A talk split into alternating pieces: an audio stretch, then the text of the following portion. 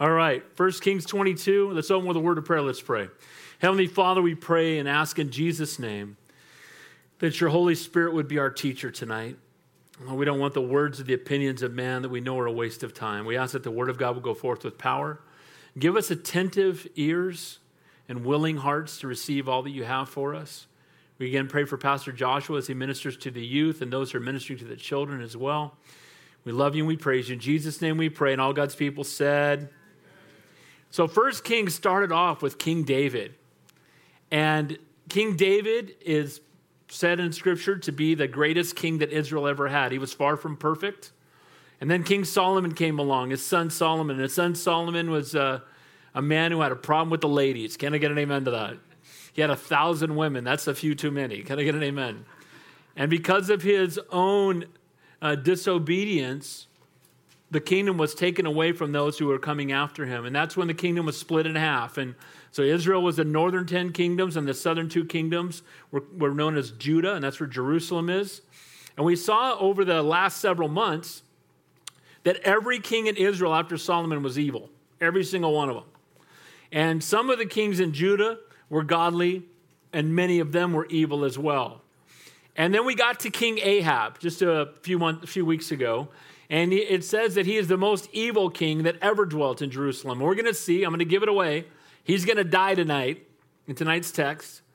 And he's a man who was the king of Israel. And it always blows me away. He's the king of Israel. Israel is God's chosen people. Those same people who he delivered out of bondage in Egypt, the same people who he parted the Red Sea, the same people who God spoke from Mount Sinai and Moses came down and brought the Ten Commandments, the same people that feared entering the land the first time, so they wandered in the wilderness for 40 years, the same people that finally stepped out, crossed over the Jordan, and God promised them victory in the land flowing with milk and honey. And now their king has fully rejected God is worshiping Baal, is married to Jezebel, who I keep telling you broke her name. No one uses that name anymore. That's how bad she was.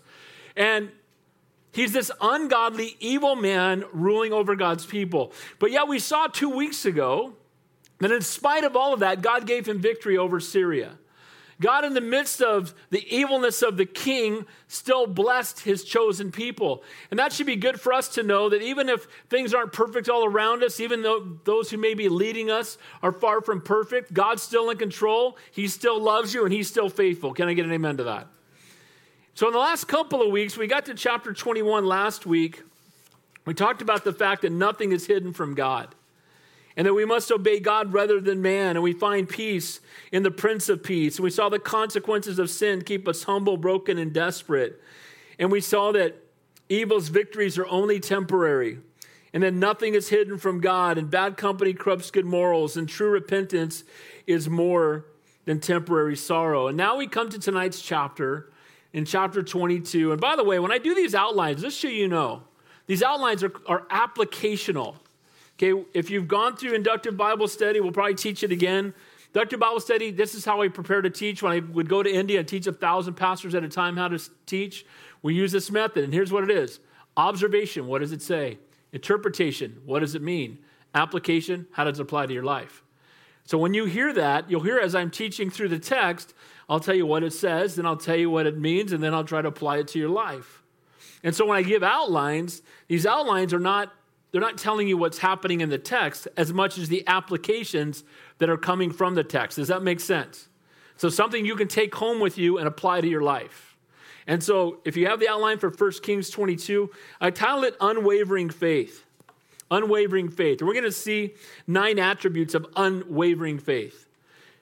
First of all, it doesn't test God, it trusts God. Our faith should not be based on what we want God to do for us, but what He's already done for us. Can I get an amen to that? Here's what happens sometimes people say, I'm mad at God. They find out I'm a pastor. Oh, I'm mad at God. I'm mad at God. Why are you mad at God? Well, I prayed for this and he didn't give it to me. So I'm mad. And you're like, really, bro?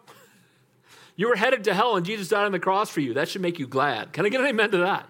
But people will be mad at God based on the way that they expect God to perform. And I say, You don't want God, you want Santa Claus. Can I get an amen? And so the sad part is that that happens in the lives of Christians where we will pray for something, God won't give us what we want, and then we'll be mad at God. Is God smarter than you? Does God know what's best for you more than you do? And does God look at everything through eternity? What's the answer? So, guys, we need to learn to trust God. Don't test God. Don't, well, God, if you love me, you'll. No, He loves you. Who already proved it on the cross. Amen? So we can't say, if you love me, he, no, I proved that I loved you. God would say he died on the cross. Number two, unwavering faith seeks answers from the word, not from the world. We're going to see tonight that King Ahab's going to get counsel from 400 false prophets and one godly man. Now, whose counsel should he take? It, they're outnumbered 400 to 1. And guys, sometimes in the world, we hear all this counsel from the world and it outnumbers the counsel from God, but you plus God is a majority. Can I get amen to that? And hearing from the Lord is what matters. Number three, whatever the Lord says, that I will speak. That's an exact quote from one of the verses we'll see tonight. He says, the, the prophet of God that's used by the Lord, the man of God who comes in against the 400 prophets of Asheroth, more than likely.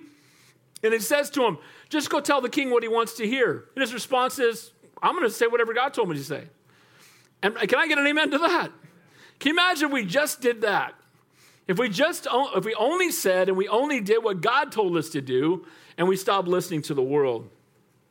Number 4, unwavering faith proclaims the truth even when it's unpopular. Well, guess what? The truth is almost always unpopular. The truth is, what's, you know, what is right is rarely easy, and what is easy is rarely right. And when you speak the truth and speak it in love, most people don't want to hear it because they don't want to live, they want to live their truth instead of the truth.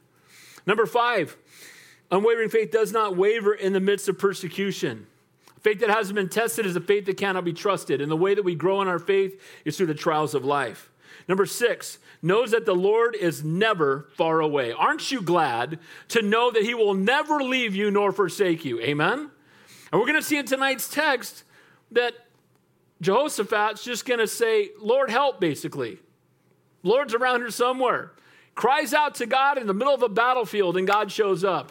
I'm so glad in the middle of the battlefield we can cry out to the Lord. He hears us and He shows up. Can I get an amen? Number seven, what does it profit a man if he gains the whole world and loses his own soul? We're going to see just some of the things accumulated by, by Ahab and how much did that matter the moment he closed his eyes on earth? I've done 200 plus memorial services and you know, I've yet to see a, a hearse pulling a U-Haul. Can I get an amen? Because when you come into the world naked, you come naked, you leave. You don't leave with, you don't take anything with you. And the only thing that will matter is what have you done with God's Son? Number eight, Unwavering faith follows the godly examples of others. Who's discipling you? Who right now is, is pouring into your life? Who right now do you learn from? Who right now do you call when you need godly counsel? Who's discipling you?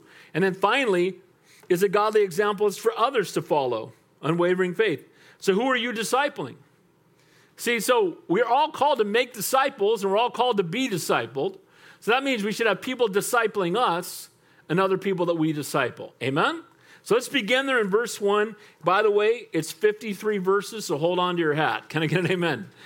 And here we go. First of all, unwavering faith doesn't test God, it trusts God. Look at verse 1. Now, three years passed without war between Syria and Israel.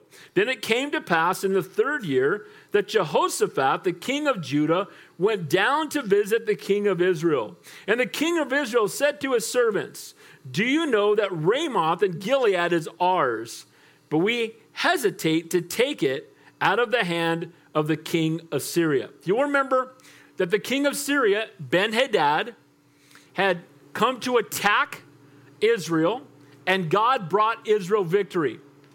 And 127,000 of the, uh, the soldiers of Syria died.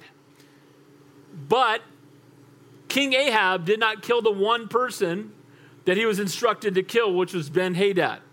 Ben Hadad, instead, he, in his mind, showed him grace. That's going to come back to haunt him in tonight's chapter. Because what happened was, Ben Hadad, when he knew that he was probably going to die, made a bunch of promises to Ahab. And one of the promises was, I'll give you back all the cities we've taken from you. And one of those cities was this city, Ramoth. So Ramoth, so he says, I'll give you all the cities back. Well, three years have gone by, and now he hasn't given anything back. They're still waiting upon him to fulfill his promises. Have you ever noticed that when people are desperate, they'll promise anything? Amen? You've heard the illustration of the drowning man. His his ship sinks 25, yard, 25 miles offshore. And when he's 25 miles away, he's like, Lord, if you'll let me get to shore, I will be a full time missionary. I will sell everything I have to serve you completely. I will surrender every part of my life. He gets about 15 miles out. Well, maybe I won't be a full, but, but Lord, I'll go to church every week. I'll be, I'll be there for the setup. He gets five miles out. And by the time he's, you know, 100 yards out, he forgot all the promises. So you're making promises because you're desperate. And Ben Hadad made promises because he's desperate. These are not, that's not what godly men and women do. You let your yes be yes and your no be no. Amen? We're to be people of the word. Well, here's what happens Ben Hadad just goes back to his old pagan self. And now that he's free and now that he's away from Ahab, he does not fulfill the pledges and the promises that he had made. Now, Jehoshaphat, we just got introduced to him here. We're going to see more about him in verse 41. We'll see a lot more about him in uh, coming books of the Bible. But we've been looking at the kings of the north for a while. Well, Jehoshaphat had become the king down in Judah. So Jehoshaphat actually is the son of Asa. If you guys were here for Asa, Asa was a godly man, remember? He fired his own grandma because she wasn't godly enough. You guys remember that? So here he was. Asa was a godly man being used by the Lord, and this is his son, Jehoshaphat. And Jehoshaphat is a godly man. Now, one of the things, Jehovah, a mistake that he made, and we'll see this at the end of the chapter, is to, to, to bridge the relationship with Israel again, because Judah's in the south and Israel's in the north. He gave one of his children to be married to the child of Ahab and Jezebel.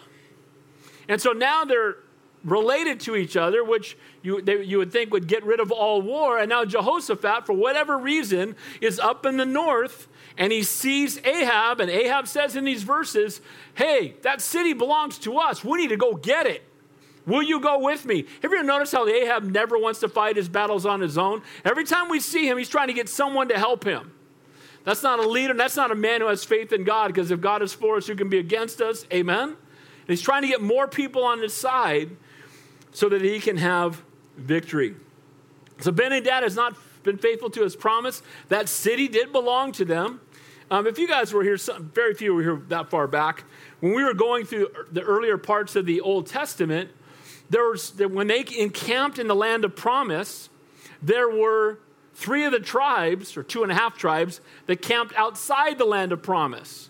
They didn't want to have to go in and face the giants, so they just stayed, you know, they were happy to be almost where God wanted them to be. And that should never be the case with us. Well, one of these, Ramoth Gilead is a city that was in that section of, of, of land where those two and a half tribes had been before. So, so often promises are made to escape difficult circumstances, especially when someone's life is at stake. Ben-Hadad's life was at stake. He made promises, he hadn't fulfilled them, and now it was time that Ahab wanted to go back and capture that city. So point number uh, number verse number 4, finishing point number 1. So he said to Jehoshaphat, Will you go with me to fight at Ramoth Gilead? And Jehoshaphat said to the king of Israel, I am as you are, my people are your people, my horses are your horses. That's music to Ahab's ears. I got someone that's going to go fight with me. I'm not going to go out on my own. And again, you only feel like you're going out on your own if you don't know the Lord. Because when you go out, the Lord is always with you if you have a relationship with Him. So he's asking for help, Jehoshaphat, because now his families are intermarried. And again, Israel and Judah were all God's chosen people. And he says, I will go out and fight with you. So, point number one doesn't test God, trust God. Again, the testing of God in this case was being done by Ben Hadad. He had made that promise, and then he was not following through with it. And again, we shouldn't base our, our, promises to God on what we want Him to do for us, but what He's already done. Point number two seeks answers from the Word, not the world. Now, watch this. I love this. Jehoshaphat, verse 5, said to the king of Israel, Please inquire for the word of the Lord today. Amen, amen, and amen. Now, who's he talking to? Who's he talking to? Who does Ahab worship? He worships Baal. He worships Asheroth. He worships idols. And he says to him, Jehoshaphat says to him, Let's talk to the Lord. Hey, we're going to go and fight this battle. Let's inquire of the Lord.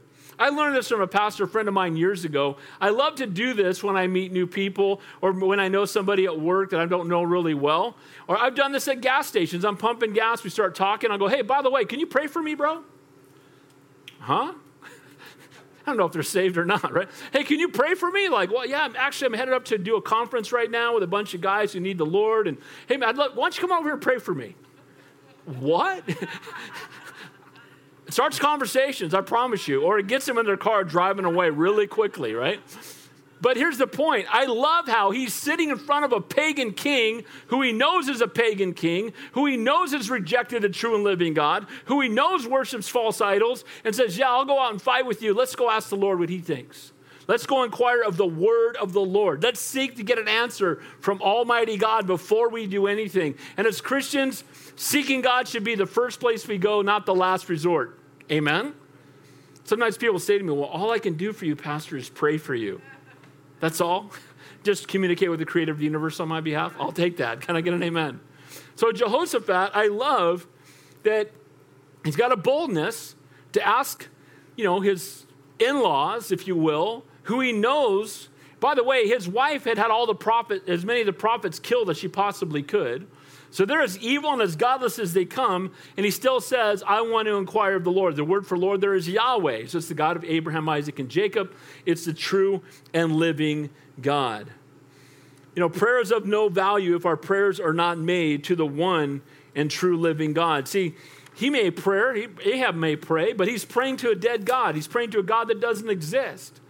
And so just because people pray doesn't mean that has any value. Just like faith, faith is only as good as the object you place your faith in or the one you place your faith in. And prayer is only as good as the one you're praying to. Amen? And there's no other name under heaven that can hear our prayers. So then the king of Israel, verse 6, gathered the prophets together, about 400 men, and said to them, Shall I go against Ramoth Gilead to fight, or shall I refrain? So they said, Go up, for the Lord will deliver it into the hand of the king. Now, what's crazy about this is we know when they, the prophets of Baal and Elijah battled, you guys remember that? And they, they cried out to God to see whose God would be God. And the 450 prophets of Baal marched around and they cried out and they wounded themselves and got no answer. And Elijah mocked their God. He's probably asleep. He's in the bathroom. You know, he's, you know. And so what happens is he prays. God lights up the altar. And then the 450 prophets of Baal were all put to death. Now, we know from previous chapters that it said that they had 450 prophets of Baal and 400 prophets to Asheroth, which is another false god that Jezebel had brought with her from Tyre. She's from Tyre and Sidon. She had brought both Baal and Asheroth with her, and they had set up altars to all these false gods and turned away from the true and living God. So I don't think it's a stretch at all to believe these 400 prophets are the ones they have left, and they're the prophets to Asheroth, which is an idol and a false god. But notice they're going to say, The Lord told us. You don't know what the Lord says because you don't know him. Can I get an amen? You got 400 people, and they're saying, Well, the Lord said, Go on up and fight. This is getting counsel from a world that doesn't know God. The Bible says to walk not in the counsel of the ungodly. Amen? We don't go to the world for answers because the world has no answers. Amen? And so we look to the Lord. Now, watch, when these 400 say this, I love the response. I love the response of Jehoshaphat. Notice what he says here. They say, So they go up for the Lord will deliver it into your hand. Jehoshaphat says, Is there not a prophet of the Lord here? We got 400 guys here. I don't, none of these people know God. Do, do we know anybody that knows God? Are there any left? Is there anybody left that we can have actually cry out to the true and living God? Can we find one person? I love Jehoshaphat, that we may inquire of him. He's talking about inquiring of the Lord through the prophet. So the king of Israel said to Jehoshaphat, There's still one man, Micaiah, the son of Imlah, by whom we may inquire of the Lord, but I hate him because he does not prophesy good concerning me, but evil. And Jehoshaphat said, Let the king say no such things. Say no, no such things. Look, when you share the truth with people and they don't like the truth, they're not going to like you. Can I get an amen to that? And look, blessed are you when they revile and persecute you and say all kinds of evil against you for my name's sake, for so they did the prophets who went before you. Now, if they don't like you because you're a jerk, that's you. That's me. Amen? But if they don't like us because we proclaim the truth of God's word, then they need to repent. Amen? Now, so I love Jehoshaphat. He's not, he's not stepping back. And notice that he knows that they got one prophet of God left. Remember, Elijah said that he was the last and the Lord told him, I got 700 more just like you. Well, none of them are around here where they are. And so they have one guy. But Ahab hates him because he never gets the answer he wants. Again, here's the guy with the holy Santa Claus in the sky. If I pray and God doesn't give me what I want, I don't like him because I want him to do what I, my will, not thy will. Amen? So he says, there's one guy left. And, and what's interesting, we'll find out later in the text, that he knows where the guy is. He's got him in prison. He's got him chained up in prison because he dares to tell the king things he doesn't want to hear. And guys, we need to not fall into the trap of being more worried about the world says than what the Lord says. Seeking answers from the word and not from the world. So then the king, verse 9 of Israel, called an officer and said, Bring Micaiah, the son of Imlah, quickly. And the king of Israel and Jehoshaphat the king of Judah, having put on their robes, sat on his throne, his throne at the threshing floor of the entrance of the gate to Samaria, and all the prophets prophesied before them. So they would always make do business at gates. If you've ever been to Israel, you'll see it. I mean, there's a gate from the time of Abraham that I've set in that gate. And so they have these gates at the city, and that's where all business took place, all political things took place, all judgment took place. The people would gather together at the city gate. The king would be uh, seated there, and then he would make judgments, or somebody that the king appointed to do it in his place. And so here, this is what happened. So they all gathered together at the gate in Samaria, which is the capital of, of Israel. The capital of Judah is Jerusalem. Samaria is in the north. And they're sitting in their thrones. And up come the 400 prophets more likely the prophets of Asheroth, and they're going to give their opinion to the kings. And then they're going to drag this guy out of jail, bring him up to speak to the two kings, and now we're going to see how they respond. So Jehoshaphat is looking for a prophet from the Lord. He's not impressed by the 400 people that are there. And I love, we're going to hear from the heart of Micaiah, this one man who's kind of a lone ranger. And you know what? The verse hadn't been written yet, but here's what it says in 2 Timothy Preach the word, be ready in season and out of season, convince, rebuke, exhort with all long suffering and teaching. For the time will come when they will not endure sound doctrine, but according to their own desires, because they have itching ears, they will heap up for themselves teachers, and they will turn their ears away from the truth to be turned aside to fables. Ahab did not like Micaiah because he did exactly what that verse says. He preached the truth, he didn't water it down, he said it with boldness. He was a man of God who shared the word of God and the power of God and did not care what the consequences may be.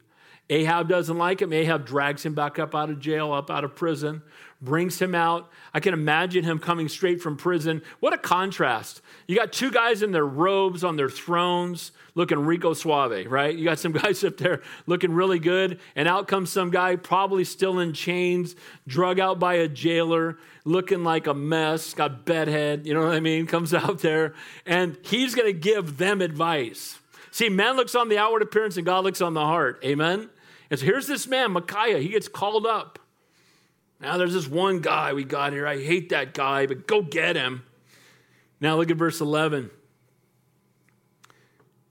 So all the prophets prophesied before them. The 400 prophesied, and now it's going to be Micaiah's turn. Now Zedekiah, the son of Shena, had made horns of iron for himself. And he said, Thus says the Lord, with these you shall gore the Syrians until they are destroyed. And all the people prophesied, saying, Go up to Ramoth Gilead and prosper, for the Lord will deliver you into the king's hand. Here's what's crazy. He comes out and he's he's you know he's a charismatic speaker. He's one of the 400 and he's created these horns and he like puts these metal horns on his head and he's running back and forth in front of the king saying you're gonna gore them. You're gonna destroy them. And just because somebody's charismatic and has put together a, a good drama doesn't mean it's good advice. Can i get an amen to that?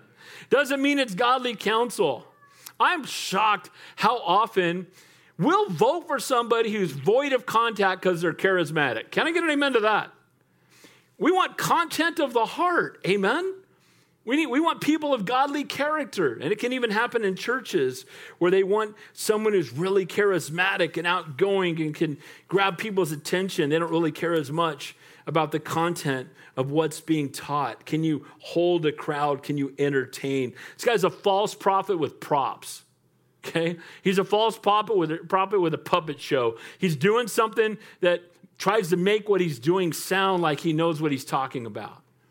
And so he gives this demand. You can hear, you can almost hear the other 400 people shouting, right? The other 400 prophets cheering on this message that he's giving. There sit the two kings. There sits Ahab. Here sits Jehoshaphat. Here sits a man who loves God. Here's a man who's, a, who's an idol worshiper and evil. And they look out and hear it, and all the 400 are cheering, and now they're dragging Micaiah up to hear from him. Look what it says there in verse 12, verse 13. Then the messenger who had gone to call Micaiah spoke to him, saying, Now listen, the words of the prophets with one accord encourage the king. Please let your word be like the word of one of them and speak encouragement. He pulls him aside. Hey, the other 400 have already told him to go. So here's what you need to do you just need to go up there and encourage the king and just say the same thing that everybody else has already said. It was a really good show. You missed it, man. The guy had horns and everything. It was pretty cool. You should have been here for the drama. You missed out. But here's what you need to do just tell him what those people already said. Just, just make him feel good about the choice he's making. Guys, there's a tendency, even with Christians, to not want to confront ungodly behavior. Can I get an amen to that? To just let it go and to not confront people and to not. I was in counseling not long ago, and this happens often. And I just looked at a, a, a couple and I said, um, you guys are sleeping together. I know it, you know it, and God knows it, and you need to repent. Uh, and you know I love you, right? Uh, guys, we need to love people enough to tell them the truth. Can I get an amen to that? Does God already know the truth? Why are we hiding it? Let's be honest before God. Let's repent. Let's get right. Can I get an amen to that? And uh, by the way, I've had that conversation with, and now a lot of people going, I'm not doing couples counseling with that guy because he might ask me that same question if we're blowing it. Now, it would be easier for Micaiah just to say nothing, just to go up and not confront the truth, not proclaim the truth, just go with any dead fish can go with the flow. Amen. And he does not do that. Now, watch what he says. And I love this. This is underlined in my Bible. Says, Let your word be as one of them and speak encouragement. Micaiah said, As the Lord lives, whatever the Lord says to me, that I will speak. Amen, amen, and amen. Can I get an amen to that? I don't care if there's 500,000 people on that side. I'm going to say what God tells me to say. I'm going to speak what God tells me to speak. I'm not going to do what makes me popular with men. I'm going to do what makes me faithful to God. Amen. And here we have this, this man who already knows his life could be put to death at any time. He already knows what Ahab wants to hear, and he's going to only tell him what he wants to hear if God says that that's the truth. And guys, that should be our guideline for what we speak. Guys, verse three, uh, point number three there says, Whatever the Lord says, that I will speak. Then he came to the king, or Micaiah, yeah, then he came to the king and said to the king, Micaiah, shall we go to war against Ramoth Gilead or shall we refrain? So Ahab asked him, and he already says, I hate this guy because he never gives me the answer I want. And now watch what happens. And at first you're going to be confused, but we'll, we'll fix it for you in just a moment. Now watch what he says. He says, He answered, Go and prosper, for the Lord will deliver into your hand, into the hand of the king. Yeah, do it, bro. You got it wired. Go on up there. Now, watch how the king responds. This will give us an idea of the tone in which the previous verse was said. So the king said to him, How many times shall I make you swear that you tell me nothing but the truth in the name of the Lord? Obviously, it's dripping with sarcasm. He's like, Tell me what, and he knows what he wants to hear. Yeah, yeah, bro. I'm just, oh, yeah, go ahead. Go do what you're going to do. He's being totally sarcastic. He's absolutely mocking him in a way, saying, Yeah, if that's what you want to do, go ahead and go do that. But he knows, based on the tone and the way that he's speaking, his response is, How many times have I told you that you're the only prophet of Yahweh we have around here, and I want to hear the truth of what you believe Yahweh wants me to do? Now, it's amazing how people care about the opinion of God when they don't even believe in God. Amen. I have people that approach me at work. Most of you guys know I have a full time job. I've been in the same company 33 years. And the same people that will mock my faith behind my back will come and want prayer from me when someone in their family has cancer or when they're going through a difficult time. And a lot of times they just want to cover their bases. Well, who do I know that prays? I think that guy David. So they'll come ask me for prayer. And I'm like, so you want me to pray and talk to the God that you don't believe exists? I'm happy to do it because I know him and I can pray and I will pray for you. But I want you to give him the credit if and when he chooses to heal your family member. Can I get amen to that? To God alone be all the glory. So Micaiah comes out and he kind of mocks him a little bit. He's like, he's already been rotten in jail for the other times he told him what the truth was. And so now he just really confronts him and he's going to speak only what the Lord would have him speak. And he knows clearly from the tone that he is using that he is not telling him what he really believes. So he's getting angry. Ahab's angry. Ahab's not as quick to put have people put to death. His wife even more so. He wants the truth, but he really wants him to tell him sincerely to go fight the battle. So he, point number four there proclaims the truth even when it's unpopular. So the king said, "Tell me the truth." Then he said, "I saw all Israel scattered on the mountains as sheep that have no shepherd, and the Lord said." These have no master, let each return to his house in peace. Now, if you just read through that, you might miss it. He said, I have a vision that all the army of Israel is going to be scattered all over the mountains. Why? Because they don't have anybody leading them. Who's supposed to be leading them? So then what does that mean? Ahab's dead. Can I get an amen? So he's saying, here's the vision Israel's on the mountains, they're all scattered all over because there's no one leading them. And basically, he's letting Ahab know, yeah, you go up there, you're going to die. He's letting him know that this is what the Lord has shown him. Now, watch Ahab's response. And the king of Israel said to Jehoshaphat, Did I not tell you he would not prophesy concern, good concerning me, but evil? Now, when you give people godly counsel and they don't like it, all of a sudden, you're evil.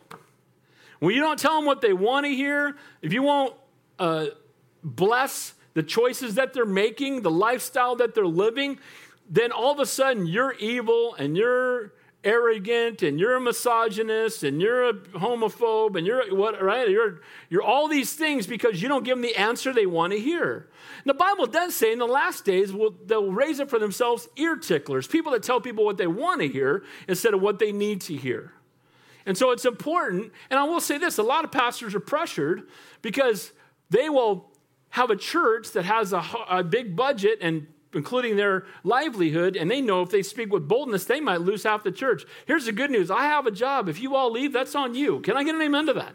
I don't want anybody going anywhere. You know I love you all. Amen. But I'm far more wor- I'm far more concerned about being faithful to God than popular with you. Does that make sense? Can I get an amen? Everybody falls asleep on me. They're all going, Yeah, we're out of here after this service. I'm out. So I saw them all scattered, he said, like sheep without a shepherd. And the king said, Did I not tell you? He would not prophesy good concerning me, but evil. Uh, let me, I, gee, I wonder why he would be prophesying evil. You turned your back on the true and living God and you're worshiping Baal and Ashtaroth. You've built, you've built uh, altars to false gods and you've had the prophets of God put to death. I wonder why he would prophesy against you and your behavior. Verse 19 So Micaiah spoke the truth with boldness and without compromise, and Ahab knew in his heart that Micaiah would not fear or flatter him. He knew he was a man who would speak the truth. May we be known as men and women who will speak the truth. Verse 19, and Micaiah said, Therefore, hear the word of the Lord. I saw the Lord sitting on his throne, and all the hosts of heaven standing by on his right hand and on his left. And the Lord said, Who will persuade Ahab to go up, that he may fall in Ramoth Gilead? So one spoke up and in this manner, and another spoke in that manner. Then a spirit came forward, stood before the Lord, and said, I will persuade him. Now, this sounds confusing, and there's a couple of ways of looking at this, but you know that we fight a spiritual battle, right? Can I get an amen to that? The Bible says we battle not with flesh and blood, but with powers and principalities and evil forces of darkness in high places. I don't see the devil under every rock, and most of the time when I sin, it's not the devil's fault, it's just plain stinking me. Can I get an amen to that? So it's the world, the flesh, and the devil, but the devil's real, and the enemy's real. And the Bible does have examples of the enemy coming before the Lord. Remember when he came and said, Consider my servant Job? Do you guys remember that? And there was that, that exchange that took place between the Lord and the devil, between God and the devil, amen. And the devil said, Well, yeah, he, he loves you because you, you know, he's, he's got everything perfect. And he said, You know, if I, if I could torment him, he would turn his back on you. And God says, Well, then go ahead and torment. You can do anything you want to him, you just can't kill him. So there's that spiritual thing that takes place. Now, many of the commentators, say most of them, believe that those that came up when he said, Who will go for me and draw them away, that some of these might even be unfamiliar spirits who just as soon see it, they, they seek to steal, kill, and destroy, to see Ahab dead. I'll go tell him. I'll go tell him. I'll drag him up there if that's where he wants to go. So there's a, God desires, he's given him biblical counsel but he's also going to, for a man who's turned himself over, he's, a, he's basically a devil worshiper. You recognize when you worship false gods, you are not worshiping God. Who are you worshiping? And so he's given himself, he's put himself in this place. And, and now there's going to be those who come and try to draw him to go up to this place where they know that he will die. Both in Job 1 6 and Revelation 12 10, there's well intentioned but mistaken teaching that God can only allow evil in his, cannot allow evil in his presence. He can't have sin in his presence, but he can allow and does allow fallen angels from time to time because we know that that's what it shows us in Scripture. So it says there in verse 22 the Lord said to him, In what way? I will go out, be a lying spirit in the mouth of all his prophets. And the Lord said, You shall persuade him also, and also prevail. Go out and do so. This seems like, does this not seem awkward to anybody in the room right now? That God's allowing this person to go to convince the prophets to lie so that he'll go up and be killed? Now, it sounds that way until you recognize that Ahab is the most wicked man on the planet who's killing God's people, who's been killing the prophets of God, and God suffers long, but he won't suffer always, and he is a righteous judge. Can I get an amen to that? And we don't question his ways or his methods, but we trust in the sovereignty of God. We know that Satan is the father of lies. He seeks to steal, kill, and destroy. And whether this is a prophet of God who lies, that's hard for me to imagine, a, an angel lying, or if it's the lying spirit of the enemy. Then it says in verse 24, the Lord, uh, the Lord has a lying spirit, verse 23. Therefore, look, the Lord has a, put out a lying spirit in the mouth of all these prophets of yours, and the Lord has declared disaster against you. So this is still Micaiah relaying to him what he has seen, and he says, These false prophets are lying to you. And if you go there, you're going to be destroyed. Satan's behind it. You're going to die if you go. Micaiah is the only one telling him the truth. Micaiah is speaking it with boldness. He knows it could cost him everything, and Micaiah's got an eternal perspective. Look at verse 25 or verse 24. Now Zedekiah the son of Chenaanah went near and struck Micaiah on the cheek and said, Which way did the Spirit from the Lord go from me to speak to you? And Micaiah said, Indeed, you shall see on that day when you go to the inner chamber to hide. So now he's prophesying about Zedekiah, saying, Look, He's going to go up there and die, and you're going to remember this discussion when you're hiding out in a cave, scared to death for your life. Notice what happens when the man of God speaks the word of God with boldness. He gets hit in the mouth. See, sometimes we think if we're bold for the Lord, that if we honor God, then we're not going to face any persecution. Well, show me somebody in the Bible used mightily, and I will show you somebody who suffered greatly. Can I get an amen to that? Because, guys, if we're doing it for the eternal, this is but light affliction compared to the glory that shall be revealed in us. Amen? Any trial we go through in this life is nothing compared to eternity. And so here, Micaiah just continues to speak with great boldness. There would be a day when Zedekiah would be looking for a place to hide, like after the battle, when the king is killed, after following his advice. And then it says there in verse 26 So the king of Israel said, Take Micaiah, return him to Amon, Ammon, the governor of the city, and to Joash the king's son, and say, Thus says the king, put this fellow in prison and feed him with bread of affliction and water of affliction until I come in peace. So here's what the king says I'm going to show you that you're wrong and I'm right. Put him in prison and feed him enough, just enough to keep him alive. So when I go out and win this battle and I come back, I can say, I told you so. So basically, he has Micaiah put into jail. He gives him just enough food and water to survive. He's been hit in the mouth for proclaiming the truth. And now the stubbornness of this evil and sinful man is mocking God and is going to set out to prove God wrong. Now, do we see that in the world today? Can I get an amen to that?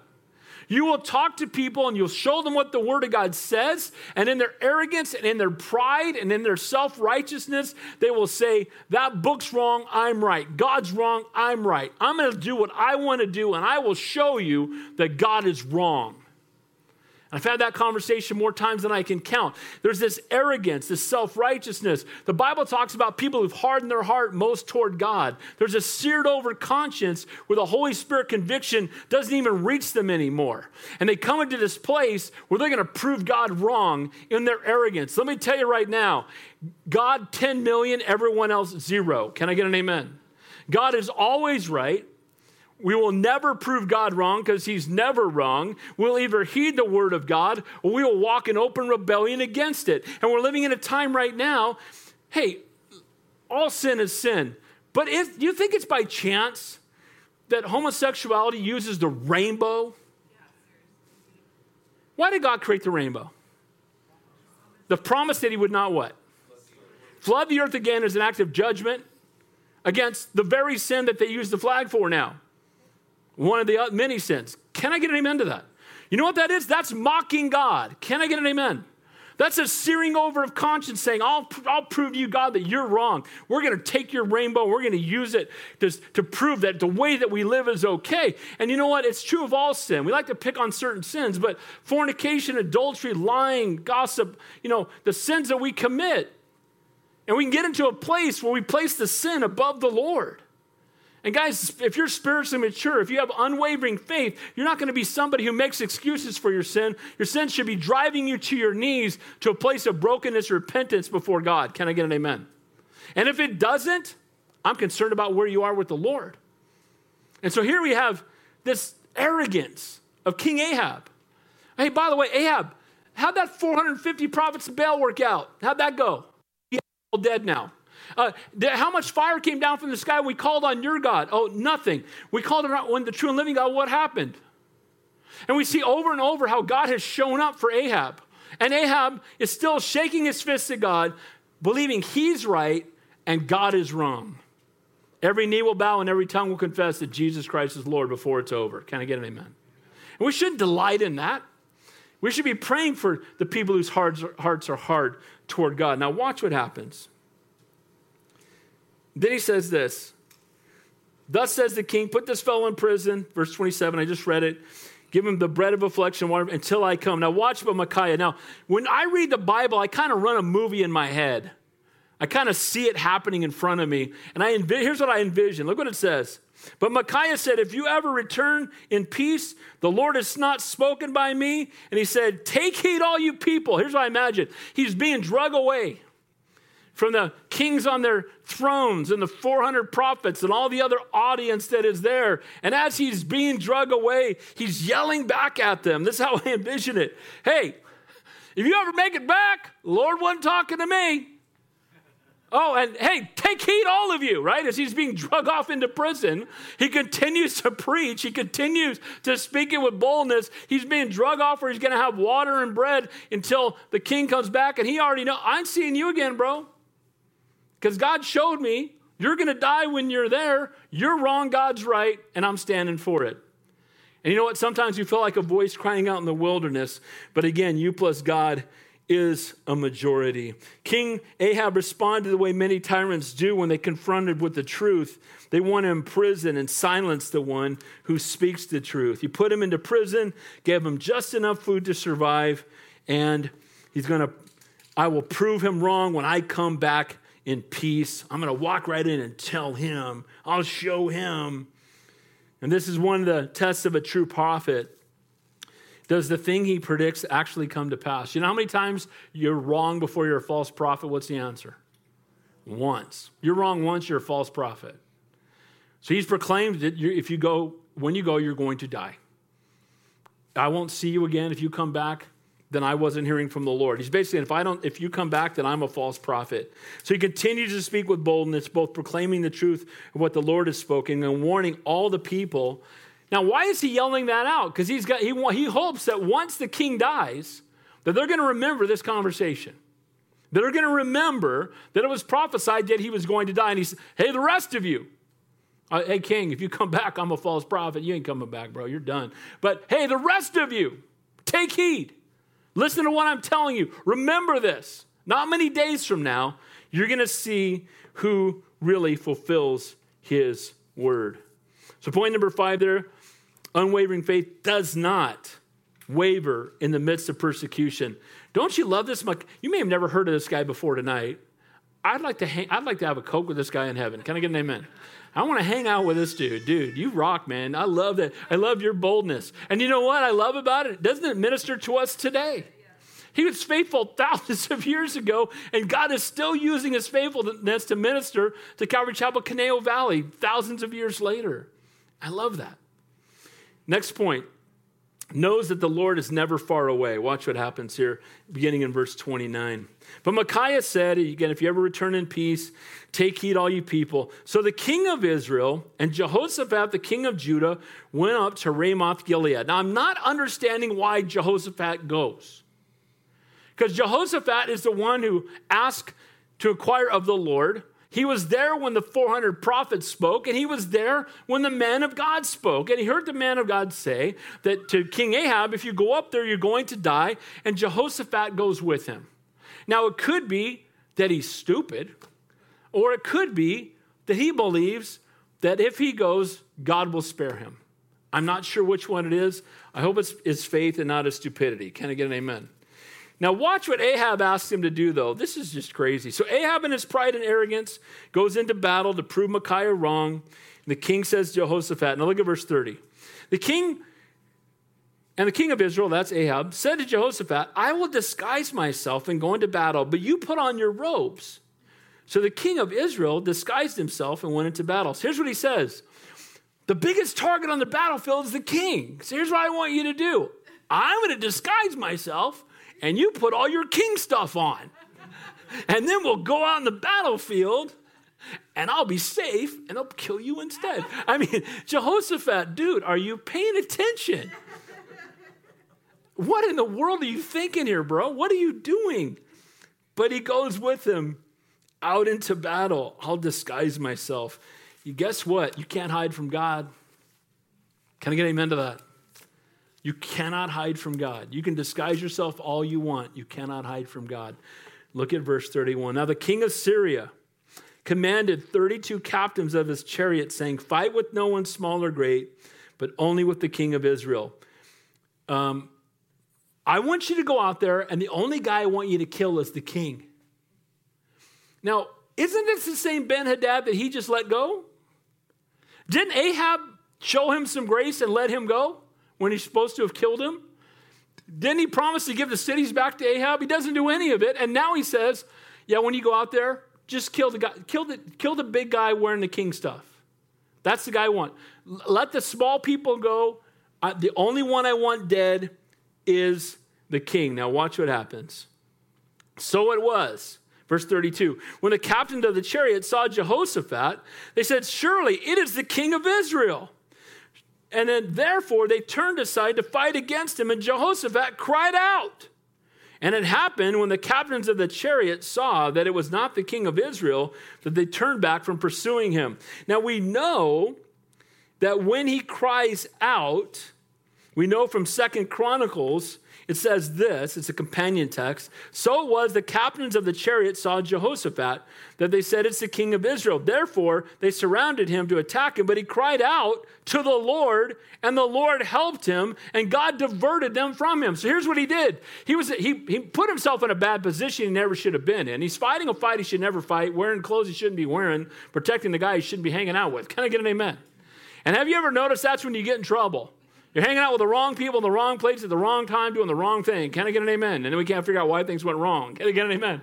So here's what happens. He's there and he sees them all coming for him and he's looking down. I'm dressed like a king. They're going to kill me. And he cries out to the Lord. It says in Second Chronicles, Lord, help. That's the abbreviated version of whatever he prayed, amen. and he cries out, and when he cries out to the Lord, it says the Lord rescued him and diverted the people away from him. Guys, isn't it good to know that God is never far away? Amen. One of the names for, for God is Abba. Abba means daddy, and daddy is never, ever far away. Amen. So here he is, even though he put himself in the wrong spot. What the grace of God you found yourself doing the wrong thing around the wrong people, surrounded by people doing the wrong thing, and you're in a bad situation. And you know what? If you say, Lord, help, He's still near. He'll never leave you nor forsake you. He is a faithful God. Now, watch this. So he's dressed up like the king. Everybody spots him and they run right at him. And God, as he cries out, diverts them and rescues him. Look at verse 34. Now, a certain man drew a bow at random and stuck, struck the king of Israel between the joints of his armor. So he said to the driver in his chariot, Turn around and take me out of the battle, for I am wounded. So he's in a chariot. This guy just draws back and just fires his bow at random. And not only does it hit the king, but there's only a few spots between their armor where an arrow would fit. It finds that spot and gets right in there, and it's going to be the thing that kills him. See, the, the one guy's wide open. He's dressed up like the king. He's the biggest target for the world. God protects him. And the guy that thinks he's hiding from God has already said that I'm going to go back and prove that God's wrong. A guy shoots a random arrow and it sticks him. Guys, you cannot hide from God. Amen. And God is never wrong, and you will never prove God wrong, and you're never smarter than God, and you're never better than God. And King Ahab had to find that out the hard way. His time has come. Ahab is going to get the point. Can I get an amen? He gets the point. He's been mocking God for years. He's been shaking his fist at God. He's the king of Israel. He's not the king of the Philistines. He's not the king of the Edomites or the Moabites or any of God's enemies. He's the king of God's people. And he's mocking God. And God is going to bring heavy consequences. I have to admit, probably because I'm a pastor, I often, when I read this chapter, I think of the, the pastors who are false prophets, who are mocking God by the way they're getting over on people in the name of the Lord. And they seem to be getting away with it, and God suffers long, but he won't suffer always. Can I get an amen to that? And King Ahab seemed to be getting away with it. But he had so many warnings and so many opportunities to repent. Gee, I wonder who's right, Micaiah or Ahab? He said, if you go, you're going to die. And God gives him time. He doesn't die right away. So he's going to bleed out. It's going to take some time for it to happen. Do you think he might have been thinking, I guess I was wrong and Micaiah was right? I also believe that it could even be an opportunity. Doesn't, we don't believe that it happens because it's not in Scripture. It was an opportunity, one last chance to repent. Can I get him into that? It's one more chance for you to recognize that the God you're mocking is the true and living God. And all these false prophets you've surrounded yourself with, that all 400 of them that told you to go up here, how's that working out? And the one from the true and living God told you not to go. He told you this would happen. Our God indeed is the truth. Amen. Notice what it says in verse 35 the battle increased. That day, the king was propped up in his chariot facing the Syrians, and he died at evening, and the blood ran out from the wound onto the floor of his chariot. He dies at the hand of Ben Hadad, the man he should have put to death. Reminds me of Saul and Agag. You guys remember that? Saul and the Amalekites. They were supposed to put all the Amalekites to death, and he held on to Agag, who was the king of the flesh. And he brought him back and he paraded him through town. He let a lot of the Amalekites live. Samuel comes out, puts Agag to death. And then you fast forward a few chapters, and King Saul's out in battle. And who is it that puts him to death? An Amalekite. And what's amazing is the uh, Amalekites are a picture of the flesh. If we don't put the flesh to death, the flesh will destroy us. Can I get an amen? So here's the same thing. He was told by God to put Ben Hadad to death. He is the king of the army that has been mocking God. He's the king of the army that's been attacking God's people. And he lets him go and he thinks he's being gracious. And what he's done is he allowed someone to live that would end up being the one that would put him to death. It says in verse 37, or verse 36. And then, as the sun was going down, a shout went out from the army, every man to his city, and every man to his own country. Where did we hear that before? Who was paying attention a little bit ago? Micaiah said, I had a vision. And they're all up in the mountains and, and they're all scattered, and they're going to send everybody home. Everybody go home. And that's exactly what happens word for word, verbatim, what he said would happen. Because, guys, our God is an all knowing, almighty, all powerful God. Amen? Isn't it good to know that he knows what's coming tomorrow? By the way, Israel, been a little radical in Israel last couple days. You guys paying attention? And they're blaming Israel because they, they fire a thousand bombs at them, and how dare they fire back? And I'm pro Israel because God's pro Israel. Can I get an amen to that? And by the way, Israel's not going anywhere until the Lord comes back. Can I get an amen to that? So God is for them. And their military is gnarly. Did you see how many, you see how many bombs they block, how they block? Who gave, them the, who gave them the knowledge to know how to do that? Can I get an amen? See, God is a God who's sovereign and in control, and praise God that we're not going to die one minute before God wants us to. We're going to die right on time. Amen? And God is faithful, and there's peace in the sovereignty of God. Look what it says there every man to his own city. So the king died and was brought to Samaria, and they buried the king in Samaria. Then someone washed the chariot at the pool of Samaria, and the dogs licked up, licked up his blood while the harlots bathed, according to the word which the Lord had spoken. Back in 1 Kings 21 19, it said that the dogs would lick up his blood. And he was actually shown some grace and given more time to live because he had feigned repentance for a while. And so here it is, prophecy being fulfilled, that when he dies, they would be licking up his blood. It's good to know that the Lord is never far away. And now, verse 7 what is a profit of man if he gains the whole world and loses his own soul? So now the, the king is dead. Look what it says in verse 39. Now, the rest of the acts of Ahab and all that he did, the ivory house which he built, and all the cities which he built, are they not written in the book of the Chronicles of the Kings of Israel. So Ahab rested with his fathers.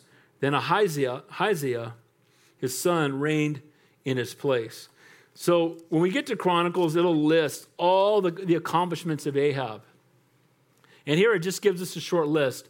All these cities that he conquered, all these cities that he built, the ivory house that he built for himself, all these worldly riches, all these things the world would admire. And he's dead. What is a profit of man if he gains the whole world and loses his own soul? Amen? He who dies with the most toys is dead. Amen. They used to say, He who dies with the most toys wins. That was a bunker sticker back in the 80s and 90s. And Ahab, this man who had so much exposure to the truth, who was the king of God's people, and look, I'm not blaming, I'm not make, pointing other fingers, but it all started downhill for him when he chose to marry Jezebel. He chose to marry a woman who was an idolatress. She brought the idol worship to Israel. in a big way, Baal worship for sure. And then they turned away from the true and living God because he was more worried about this being with this woman than he was being faithful to God. And that's what happens. Bible says not to be unequally yoked together with unbelievers. Never put a relationship with a human being on this planet above a relationship with, with the Lord. Amen. And God always knows what's best for us. It's in his word. Trust him. What does it profit a man to gain the whole world and lose his own soul? Notice Ahab rested with his fathers. There was another prophecy fulfilled in the death of Ahab. It was the word from the, the anonymous prophet back in chapter 20, two weeks ago. And he said, when Ahab spared Ben Hadad's life, it would come at the expense of his own. You remember that? It's a direct quote. He said, Because you have spared Ben Hadad, it's going to come at the price of your own life. We fast forward two chapters, and exactly what the prophet, the anonymous prophet, doesn't have his name, tells him comes true. So when God says something, it keeps happening. And when the world says that, it doesn't happen. So, guys, walk not in the counsel of the ungodly. Amen. Seek the Lord, trust his word. Let's finish up. We got two last points here. Um,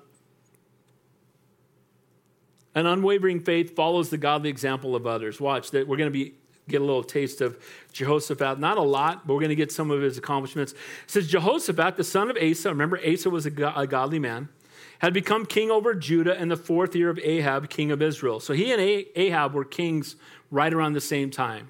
They were both ruling around the same time.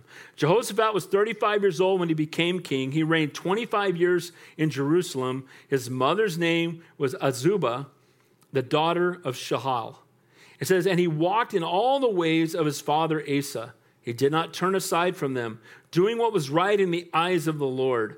Nevertheless, the high places were not taken away, for the people offered sacrifice and burned incense in the high places. Now, it's amazing how many times we see this in the in First and Second Kings, where they honor God, but they let the altars to the false gods stay, and there's still people worship. So they're godly in so many ways, but there's one area where they don't take the, the measures necessary. Now you're going to think I've lost my mind, but, but I tell my kids this, and they're like, Dad, you would not.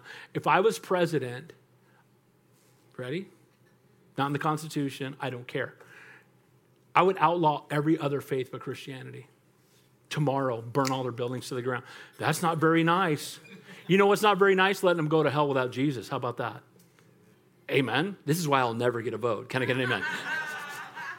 but the point I'm making is that's what they were told to do. They had all these altars to all these other false gods. You got the true and living God. These are false gods. Burn it down. Amen? Elijah went in and kicked down the idols. And that, that, that bothers our American blood, but, that, but tell, tell you what, God does it throughout the Bible all the time. Amen? Why? Because he hates those who try to draw his children away from him and into an eternity separated from him. Amen? How would you feel if someone's trying to take your kids away from you and draw them into a way, place where they'll be in a place of torment and torture for all eternity? Uh, I don't think you'd be worried about being politically correct. Can I get an amen? And here's the exhortation is he's letting them know that he followed a godly example, but unfortunately, like all of us, he did fall short in one area, and it was an area that they repeatedly fell short. It says, Now the rest of the acts of Jehoshaphat, it said also Jehoshaphat made peace with the king of Israel. That's Ahab.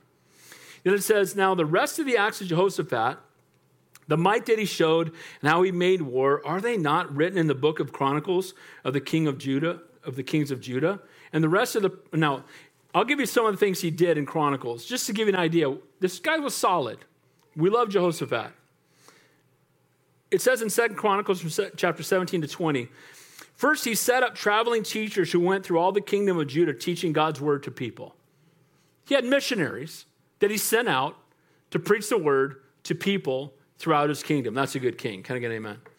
He came wealthy and had a great army due to God's blessing on him for his obedience. He set up judges to keep judges in the land, justice in all the land. He was faced with the armies of Moab, Ammon, and Edom, and instead of sending his army out, God told him he would take care of the battle.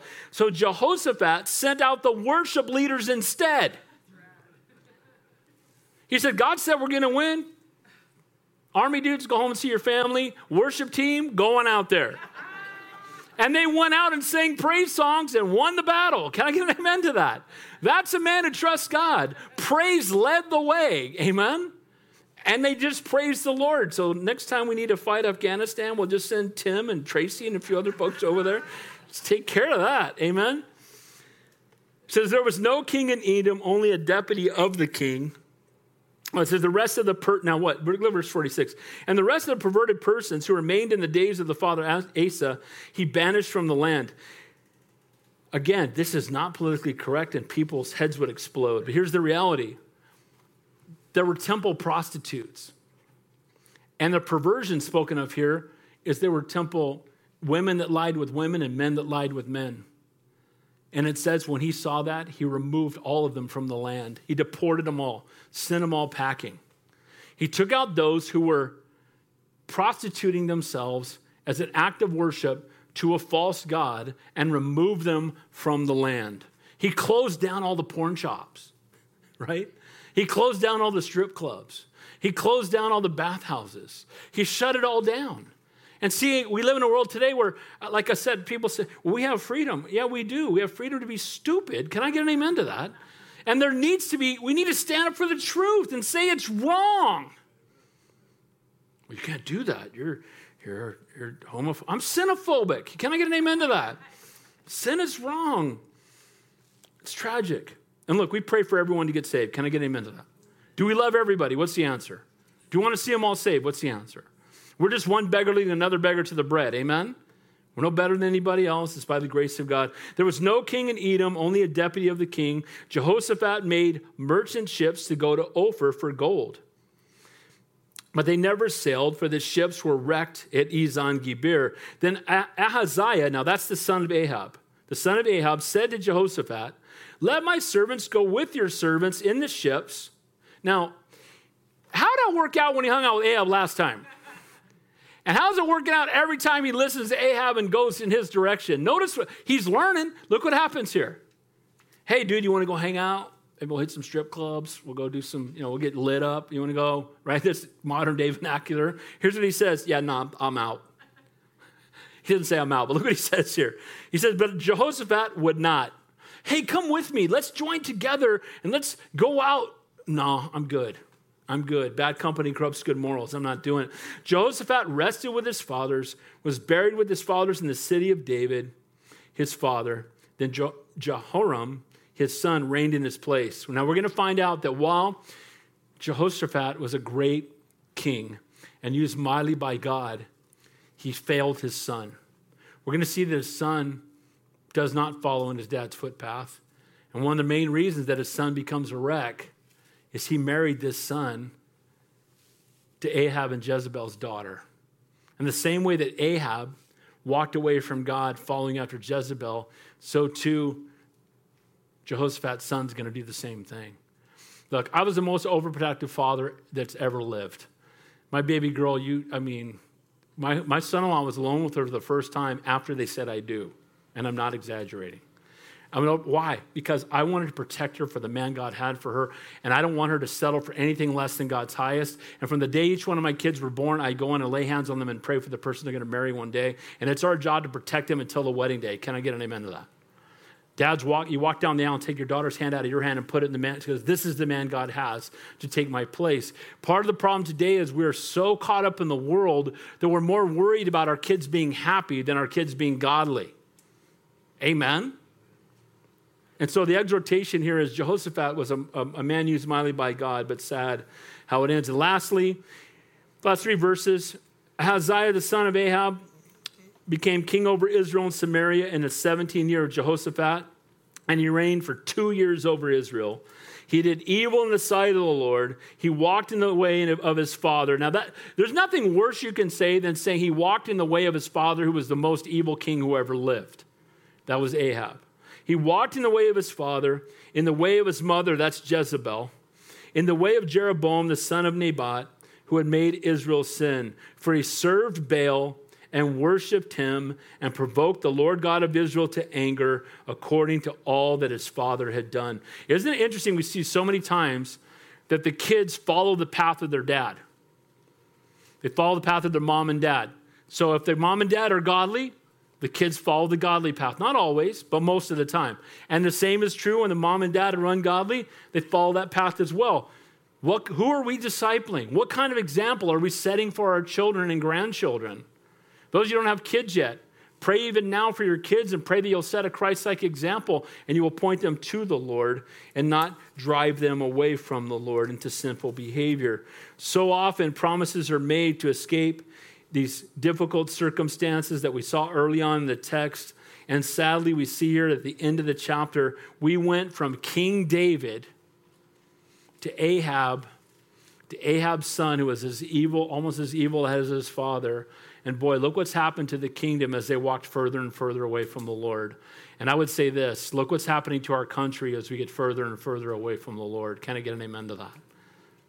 Let's pray. Heavenly Father, we thank you for your word. We thank you for your love and your grace. Thank you for everyone's patience. We looked at a lot of verses tonight.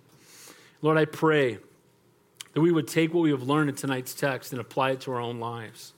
Lord, help us to have unwavering faith. Help us not to test you, but to trust you. Help us, Lord, to seek answers from your word and not from the world. Help us, Lord, to, that no matter what you say, that's what we will speak, not what the world tells us to say. Help us, Lord, to proclaim the truth even when it's unpopular. Help us, Lord, to not waver in the midst of persecution, to count all joy in the midst of trials, knowing that you're a faithful God, you'll use it for your glory. Help us, Lord, to know that you're never far away, that we can always cry out to you, that you'll never leave us nor forsake us, that we can take hundreds, thousands, million steps away from you, and it's only one step back. Thank you, Lord. Help us, Lord, to be reminded that what does it profit us to gain everything the world has to offer and to lose our soul? And Lord, may we be godly examples to others. May we disciple others. And then at the same time, may we seek those to speak into our lives and to minister to us. Lord, we love you, we praise you, we worship you. You are indeed a great and awesome God. In Jesus' name we pray, and all God's people said,